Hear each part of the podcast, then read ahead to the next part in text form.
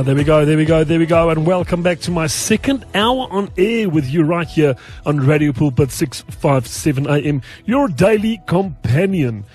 It is an absolute privilege and honor for me yet again tonight to spend some time with my brother in Christ, and I can't wait to get the next hour going. So firstly, I just want to give a big shout out to all of our listeners from all around the country and all around the world, and a special shout out. And I do it every week, but I want to acknowledge this because I think, without a doubt, the biggest listener that I know is Quis, all the way in Australia, and Quis tuning in every single evening, all the way from night shift in Australia. It is just amazing. It's amazing. And Quis, you are an absolute legend. Thank you very much for your support, my brother. Right, so we're done with Pulpit Sport, and we're done spending some time with sport. And this evening, myself and my colleague, Dr. Sam, will be spending some time again. And earlier today when I spoke to Dr. Sam about this evening, it's actually quite amazing what Dr. Sam brought up as our discussion topic for tonight, as this topic is also very, very dear to my heart. And yeah, COVID has done a lot to the world, but what exactly happened in the church world? What happened about the church shift and redefining our position in these last days as the church? Now, I just want to clearly state that when I talk about the church and when Dr. Sam talks about the church tonight, we're not referring to a church. We are referring to the Church of Christ. All of us are the Church of Christ. And all of us have received the mandate of the church. And we have received the responsibility to be God's church. So I'm excited to hear what Dr. Sam has got to say about that. But before we go any further, if you want to interact with us tonight, please do so. Right now, our WhatsApp channels are open, our SMS line is open, our Telegram line is open, our social media Facebook line is open. If you want to just send us a message, please do so. 082-657-2729. All right, so you can't go anywhere for the next hour up until the top of the hour, 8 o'clock. Myself and Dr. Sam will be talking. So, I think let's get the show on the road. And like always, it is an absolute pleasure to welcome my brother and colleague in Christ, Dr. Sam Ndoga. He is the current principal of Reaching a Generation Leadership Academy. Dr. Sam, my brother from another mother, my colleague in Christ, how are you, my friend? Man, it's so good to get such a resounding welcome. Thank you so much for that. I'm doing great and so much better for joining you for this next hour and a bit, yeah. Dr. Sam, it's an absolute privilege for me on Filling the Gap this year. I am blessed with having you on my show once a month. And I'll be honest with you, I really look forward to our time on air. In fact, we know we're doing something right if listeners start phoning into Radio Pulpit and asking, when is Dr. Sam on air again? So accolades to you, Doc, but it's a privilege having you yet again. It's awesome to be here, and thanks for those kind people for really just being faithful and journeying with us as we just unravel the scriptures and what God has given us. Yeah, thank you so much for that. So, Doc, just before we go into the detail regarding this evening's discussion points, it's an interesting discussion topic. What was the reason for you wanting to discuss this tonight? Was it prompted by the Holy Spirit, or is it something that you feel strongly about? Why do we need to talk about the shift in the church world? Yeah, I think obviously the Spirit of God has ways of stirring our hearts and helping us see things we would otherwise not see many times, but also taking us back to the Scriptures. Because any conscientious, true follower of Christ right now is processing a lot, because there is quite a bit that's happening at the moment. So when you're trying now to process all of that, then I guess you really get to that place where you want real answers, because also as a leader, people look up to you one way or another, expect you to kind of have it together when they bring the kinds of questions they will be asking you. So this topic really is just something that I think it's a right time to be talking about the church shift, because it's not business as usual. We have not been able to meet for a year under normal circumstances. And a number of churches, from some of the stats we're getting, have shut down, and some never to come back. Also, some of the churches that were on the fringes or preachers who were not quite the real thing, this time they've really been exposed. And there's a remnant of a faithful few that are still standing. And I guess it's time to take stock. Doc, it's. I agree with you 100%. One of my guests once a month, I'm sure you are familiar with her, is Reverend Paul Coupe, and once a month we talk kingdom legislation. And Paul Coupe, in last month's session, she said something that's it's very strong words, but I couldn't agree with her more, and I've got the feeling you'll also agree with us. Before lockdown, we already had certain churches sitting on the back seat in communities. Lockdown has now not only created people sitting on the back seat, but church leaders have become comfortable sitting on the back seat. And according to Reverend Paul Coupe, it is not how it's supposed to be. We as the church are supposed to be at the forefront of this pandemic. We are supposed to be at the forefront of guiding government in regards to legislation. We are supposed to be in the forefront if it comes to the emotional and social well-being of our communities. COVID has, in a certain sense, Doc, COVID has quieted the voice of the church. And I feel strongly that it is about time that we do not become comfortable in that backseat and that we become the leaders of our country again. Would you agree with me on that, Doc? Absolutely. In fact, Dwayne, I'll take you to the word that Jesus uses to describe who we should be. In Matthew 16, verse 18, when he says, I will build my, and the English says church.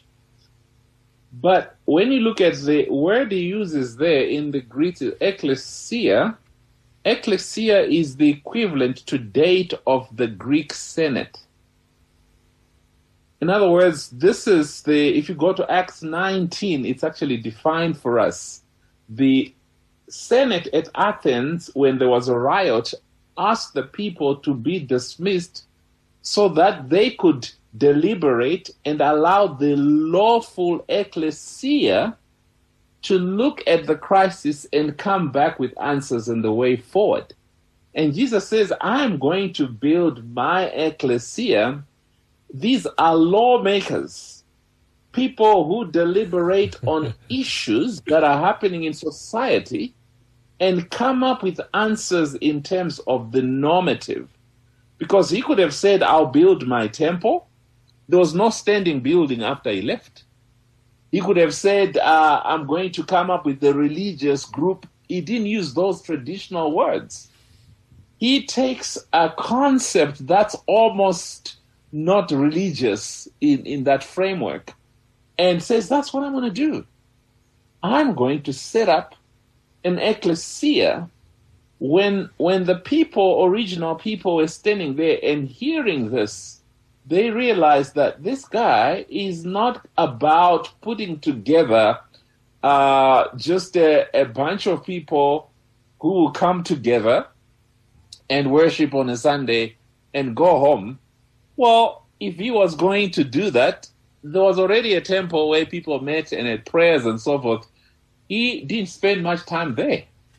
Actually, what he did, he spent more time in open spaces where he interacted with people directly, not around any four walls of a building, rarely.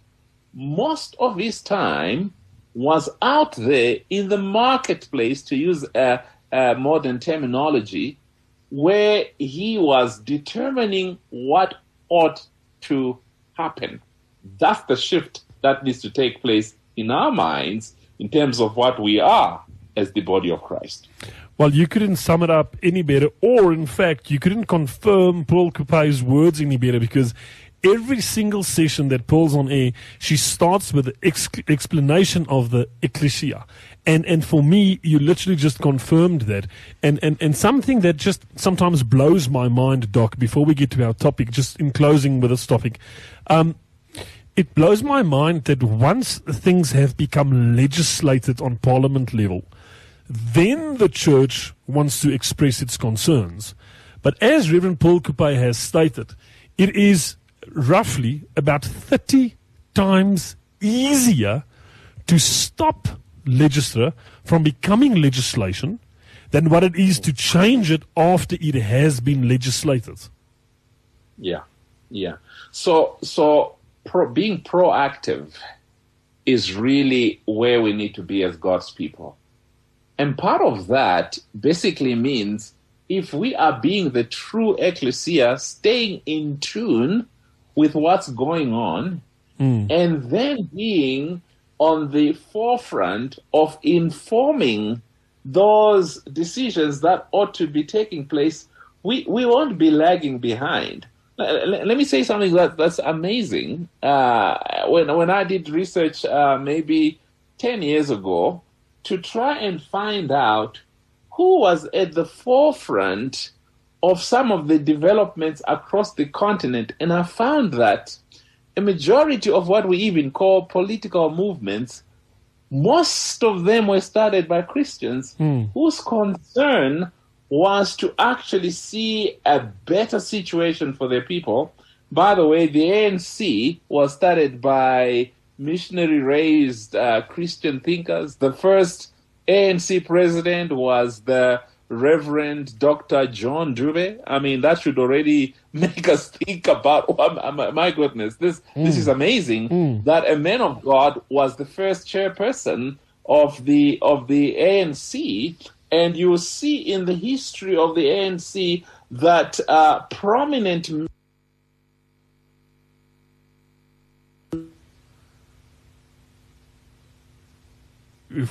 men of God took positions at people who were so committed to seeing change. Now, where did we lose things in this nation? When Christians are in retreat at matters of national interest, then mayhem comes and takes over.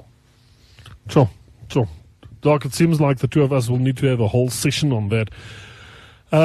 I've said this multiple times, and I'll say it again. It's just a privilege being on air with you. You are absolutely a man of so much wisdom. But let's get back to our topic, Doc. We spoke about the church, and we specifically spoke about the church shift and redefining our position in the last days. I want to start off with the first question, Doc. Are we in the end times, and what is that all about? The end times is basically the period between Christ's ascension and then when he returns. That whole season is the end times. When you read the scriptures, the New Testament in particular, you start picking the vibe that the apostles expected Christ to return in their own lifetime. When he said his return is imminent, it's sudden, they actually expected from the time he went up, they expected he would come back any time. So the season started then, and he gave us a number of things or developments. A lot of them are cyclical. In other words, they happened then. They've been happening throughout scriptures to keep us being reminded that we are in the season of the last days. John would even say, the Antichrist is coming, but the spirit of the Antichrist is already at work in the world.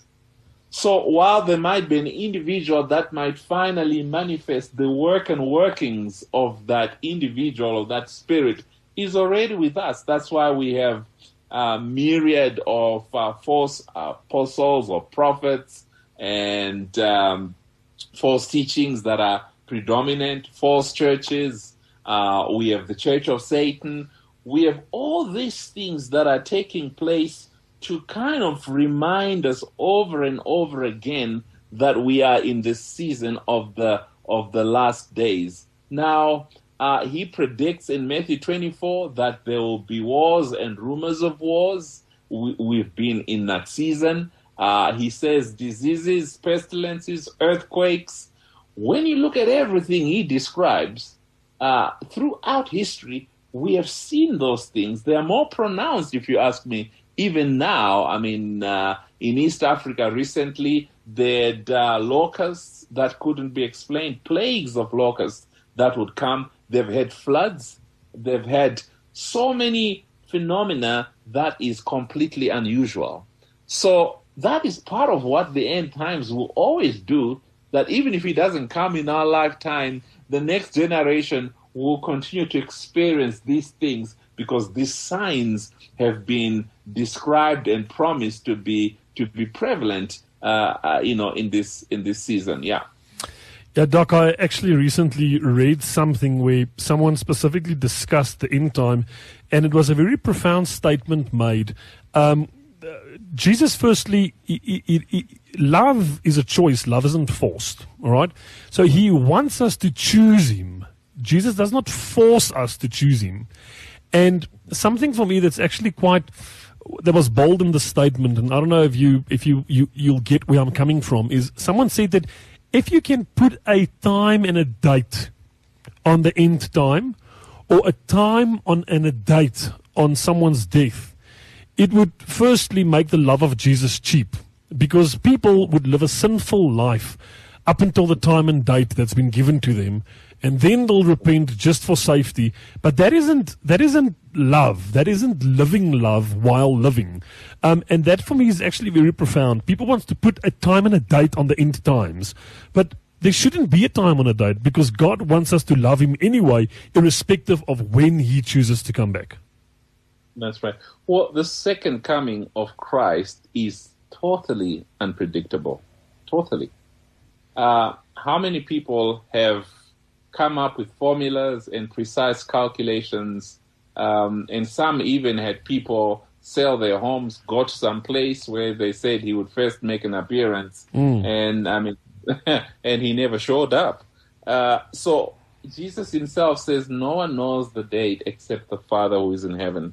So, but the second thing we got to realize about the second coming is it's always described in our Bibles in the sense of imminence and suddenness. It means it will happen soon, but it also happens with a sense of suddenness when we least expect it. So while we have all these signs that are taking place all the time, there is not a single sign that will say, "Oh yeah, now is the time." It will catch us completely by surprise. Therefore, thirdly, the second coming demands perennial readiness on our part, because he has to find us faithful.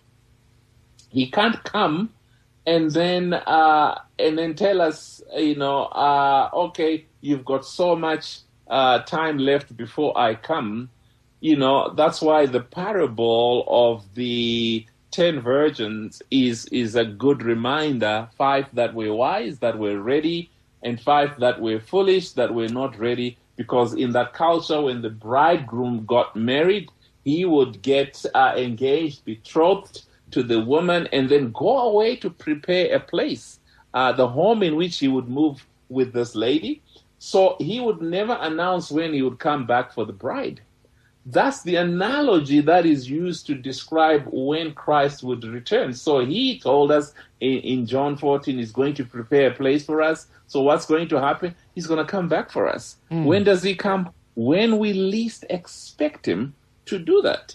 So what we can't do is to then relax and say, we still have time. We don't have any time, because we don't know when.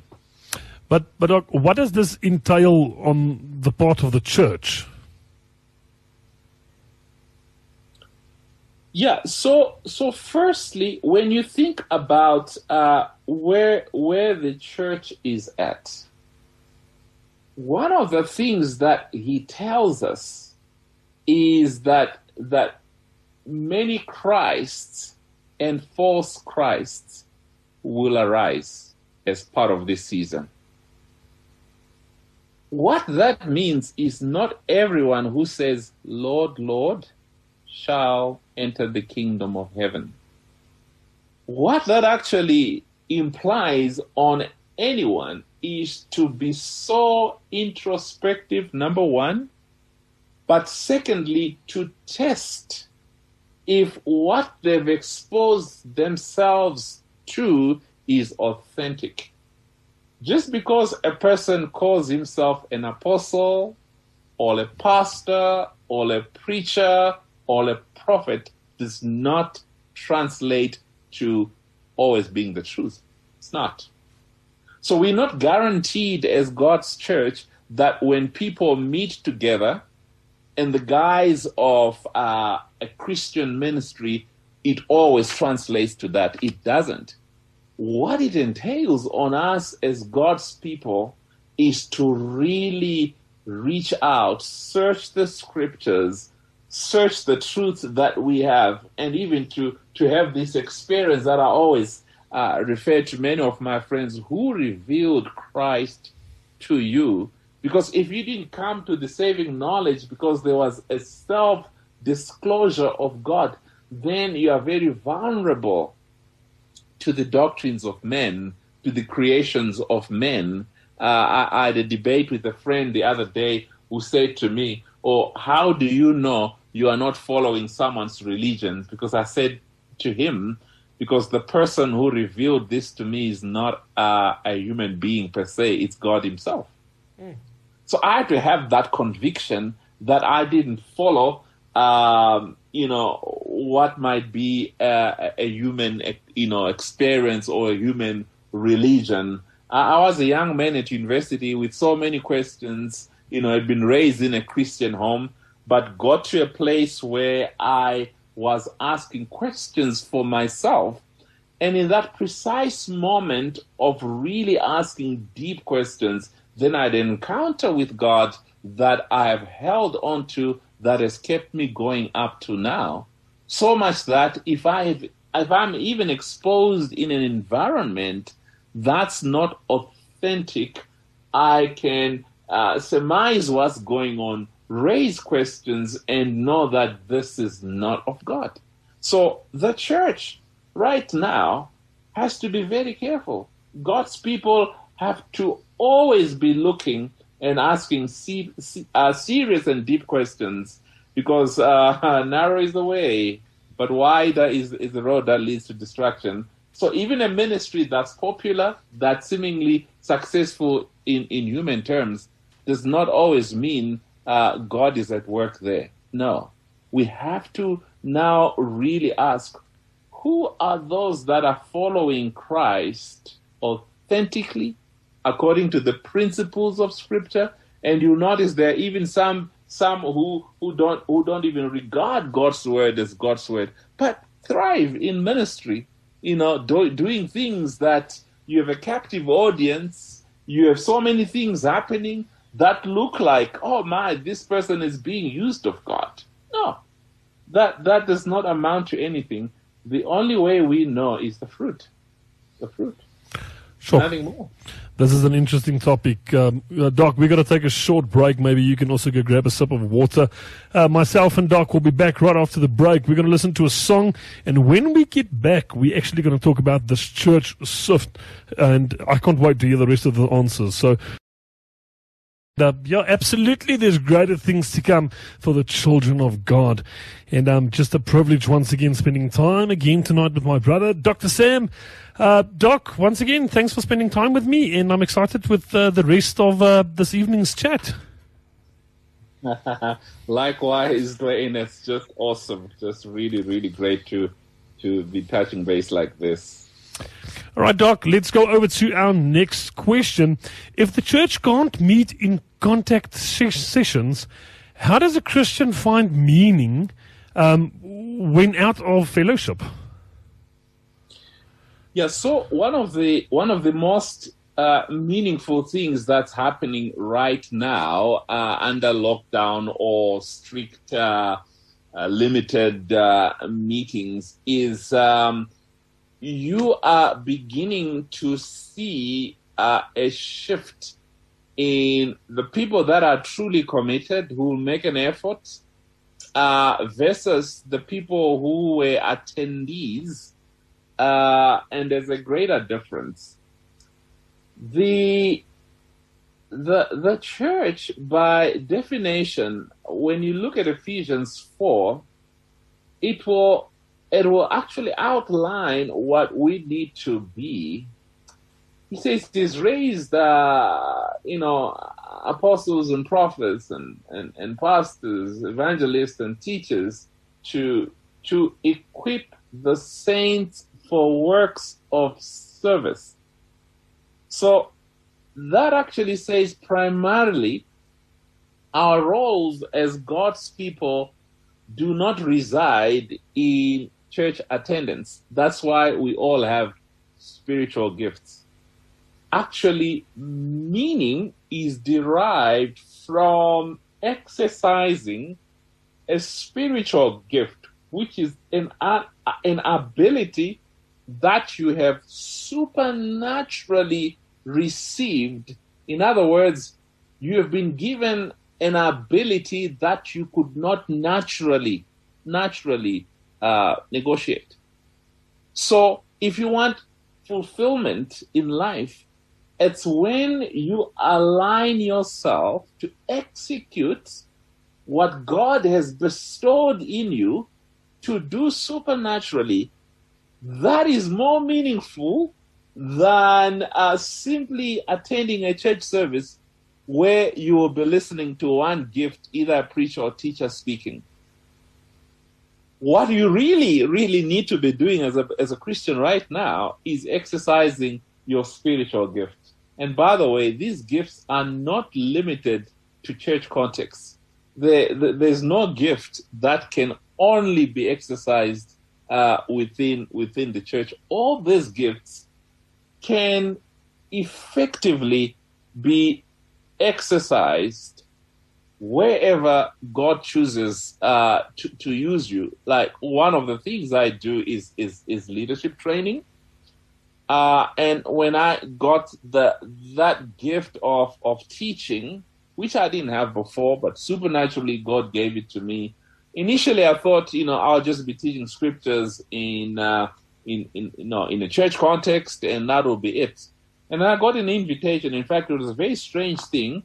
I was running a training in a church, and someone heard me running this training, and he went to the managing director of the organization he worked for, which did executive leadership training, and this person said to their leader, I heard a man yesterday, I think you need to meet him. And they invited me to that meeting, and they tricked me into accepting going with them to run a training. And in that case, it was a training with the Angolan government. They were running a training for all the civil servants and cabinet ministers. I didn't know I was going to a high-profile training like that. But nevertheless, I did go and spent 5 days running this training.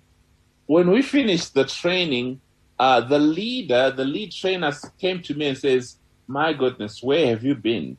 We need to take you all over the world." Now, I was actually surprised, thinking these are the experts who should be setting the perimeters of what ought to be happening.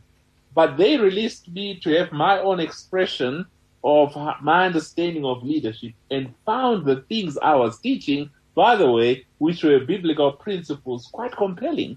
Suddenly it dawned on me that most of the people right now who are leadership gurus that I've been reading about, your John Maxwells, your Peter Druckers, and so forth, they all are men of faith. Mm.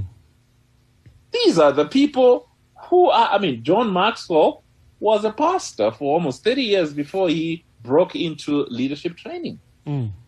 Now, these are your people that have been dominating that space for years now. And then it dawned on me that their spirituality is not interfering with their ability to train in any context. Any. True. So your spiritual gift is not limited to a church context at all. You might limit it to that.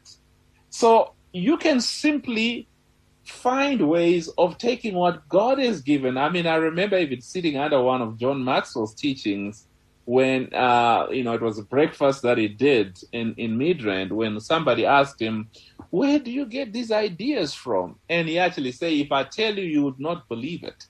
And this man insisted, I need to know. And he said, well, it's one of the oldest documents that was ever written. And he says, where is it? And he said, well, it's one of those documents that has two sections. One is called the Old Testament. The other is called the New Testament. He was blown away. Mm. and the second story I can tell you is I met somebody who in Atlanta, that's where the headquarters of Coca-Cola is. And this man was one of the top executives there. In fact, I had the privilege of living in their home and spent a couple of days. They were hosting me because of the conference that was happening. And I asked him, I mean, Coca-Cola sells over $1 billion of products a day. A day. Sure. That's a lot. That's a lot. $1 billion a day. So I kind of wanted to know, I said to them, so where do you derive your principles of how you run this organization from? And he almost did a John Maxwell thing to me. He says, if I tell you, you will not believe it. I said, try me. He says, the Book of Nehemiah. Are we talking about Coca-Cola, yeah? Coca-Cola. Your Coca-Cola. Sure. They said all the principles they expose their leaders to are based on the Book of Nehemiah in your Bible. That comes as a great shock to me. Sure. So all I'm saying is, how do we find meaning as God's people today? The sooner we learn that God is not confined to the four walls of a building, the greater impact is going to be across the board. Yeah, Doc, and I also firmly believe that this new season presents new opportunities for the church. I think a church that became comfortable, as we discussed earlier in our program, a church that becomes comfortable at the back seat, these churches, with all due respect, they'll end up closing their doors because they didn't see the new opportunities in a new season. I think the churches that realize that as much as the world is reaching people, the church can also reach people. I don't know if you agree with me, but there's definitely opportunities for the church in that this new season presents. Mm-hmm.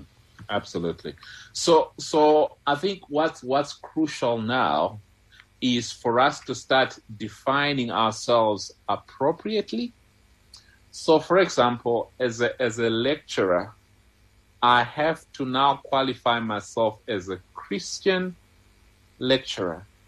In other words, there is nothing that I do as a lecturer that God is not interested in. Sure. What we have done is we dichotomize our professional lives. Mm. You know, it's almost like when we go to work, we exercise our professional qualifications. And then when we're done with that, we go to church to worship the Lord on a Sunday morning. As a completely contradiction of the highest proportion, because Christianity is not what we do on a Sunday. Christianity is a way of life. It's holistic. It totally invades everything I am, wherever I am. It is who I am. It is who I am. But we have used religious terminology that even says, this is my spiritual walk with the Lord. No. It's your walk with God holistically. It affects everything that you are. That's why he says, love the Lord with all your soul, with all your heart, with all your strength, with all your being, because there is not a part of that which you are that's not affected by God. So part of this shift basically means I can't then even look at my culture and let the culture define me. No, I define my culture based on what God's word says. That's true. So I'm no longer an African, and that's my frame of reference. I'm a Christian who happens to be African. Sure, that's powerful. So that's how I describe myself, because the moment I say I'm an African Christian, what I'm saying is being African is non-negotiable, and whatever that comes with. But what I need to be saying to myself is actually, no, I'm African. No, I'm actually Christian.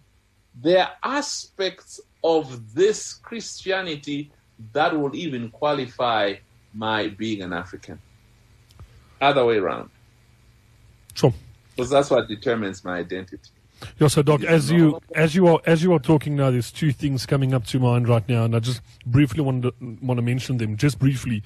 That during lockdown, God revealed the true form of worship to me, and a lot of people think that worship is a time in the week or a place that I go to. And a lot of people think it's a band member standing on a church or someone playing a guitar, and that is for me the difference between someone just being a true follower of Jesus and someone that's just being attending church, because the Word of God says that He inhabits our praises. So worship isn't a place we go to, it is a place where we stay.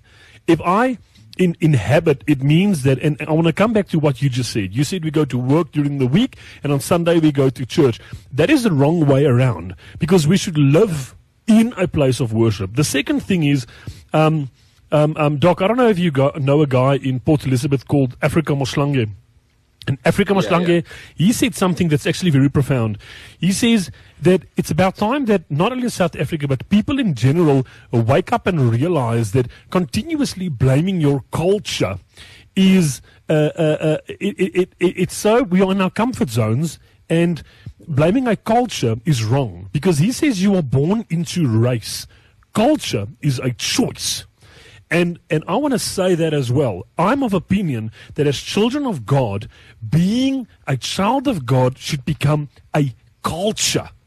And the moment you hear someone talk about white, black, colored, blah, blah, blah, blah, blah, then I'm struggling to understand what is first in your life. Because I refer to you as my brother. And secondly, as my brother from a second race. So I don't know how you feel about Africa Moshlange's statement of being born into a race, but culture is a choice. That's right. So, can I start with the first one and then come to the second? Because the first one is even more is interesting, and then I'll come to the culture one. This aspect of worship. What we need to realize is even when worship leaders, because the way we use words begins to influence the way we think and the way we behave. This is what worship leaders would say. Let us go into the presence of the Lord. Now, I understand why they might say that, but the truth of the matter is you are always in the presence of the Lord. You do not exit from the presence of the Lord. So we should be asked really to continue in the attitude of worship, because we don't worship when we go to a venue. The time is coming when neither here nor there will be the place of worship. John chapter 4. The worshipers God is seeking are those that worship him in truth and in spirit, regardless of venue. That's where we are now. So we need to overcome this idea that when I'm now engaged with a worship leader who is supposedly leading me into the presence of the Lord, then we even say to ourselves, oh, the worship was powerful. Oh, by the way, the person who needs to be saying that, because worship is what we offer to the Lord, the person who needs to be satisfied with the offering is God, not us. we are not the objects. That's powerful. Of worship. He is, so he needs to be the one that says, oh my goodness, these people are really living for me. Because, Romans 12 defines worship, doesn't it? For us, offer yourselves. True. Totally. Offer yourselves. Sure. That's what's easy and acceptable to God. So it's not even what we are necessarily doing when we're together. It's a life that's totally surrendered to him. That's what pleases him. That's what pleases him. So to the second comment then about culture, when you read this passage in Acts 17, he says, from one man he made every nation of men, that they should inhabit the whole earth, and he determined the time set for them and the exact places where they should live. God did this so that men should seek him and perhaps reach out for him and find him, though he is not far from each one of us. How about that? Sure, powerful. As a statement. So our geographical locations are God's design. Inherent in that is so that we can seek him. Embedded in even where he has placed us, how we look. That's why you find there's almost no culture, regardless of how remote or even, if you want to use, a modern word, uncivilized it might be. Every culture has a concept of God. It's when we think we are smart that you have people who want to even call themselves atheists. But even atheists, they presume the existence of God. They simply are saying, we don't believe in the existence of God. Because if the concept of God did not even exist, logically, you can't call yourself an atheist because it will be a foreign concept. So already you are presuming supposing the existence of God and simply denying it. That's what makes a person an atheist. So that said, we have to realize that if every culture has a concept of God, then it's we are just one step away from always seeking and reaching out to this God. And usually the times where people are forced to do that, this COVID-19 crisis has done some of that. I'll tell you a quick story. One of my friends was hospitalized, not for COVID, but for other reasons. So I was allowed to go see him. And next to him was a man, just from his dress code and what I could see, it looked like he was a Muslim.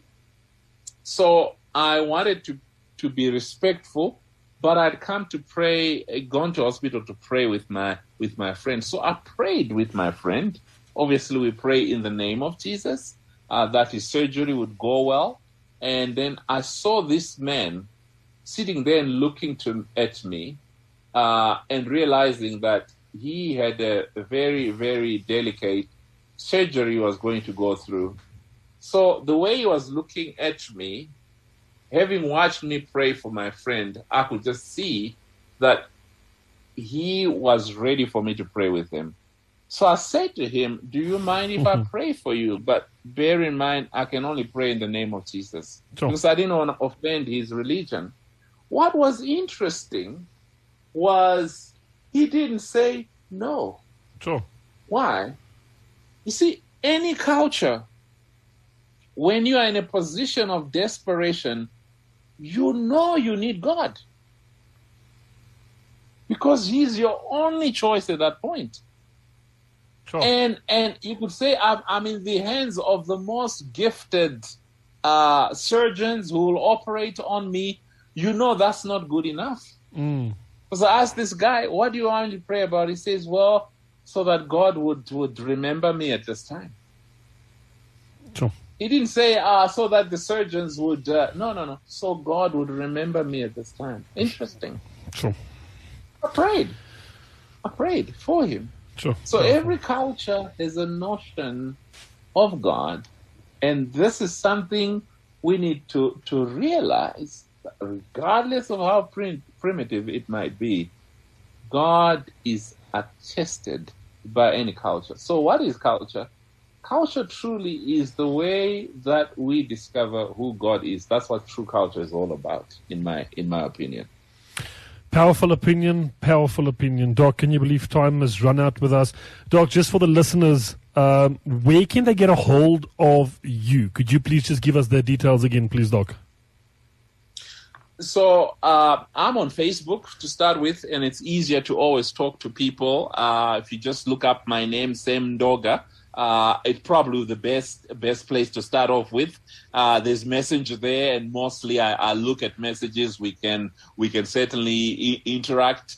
The second place, if you look on our website, Ragla, .org, so www.ragla.org.za.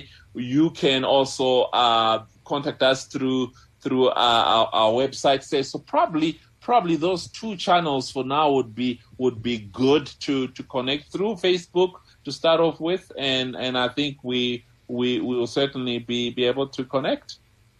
Right, and then, of course, if you want more details, you can also send me a mail, dwayne@radiopulpit.co.za, and I will also make sure that Dr. Sam connects with you. Doc, can you believe it? Time has actually run out with the two of us. Oh, yeah, unbelievable. I was actually saying we only were warming up, and there was a few more things to say.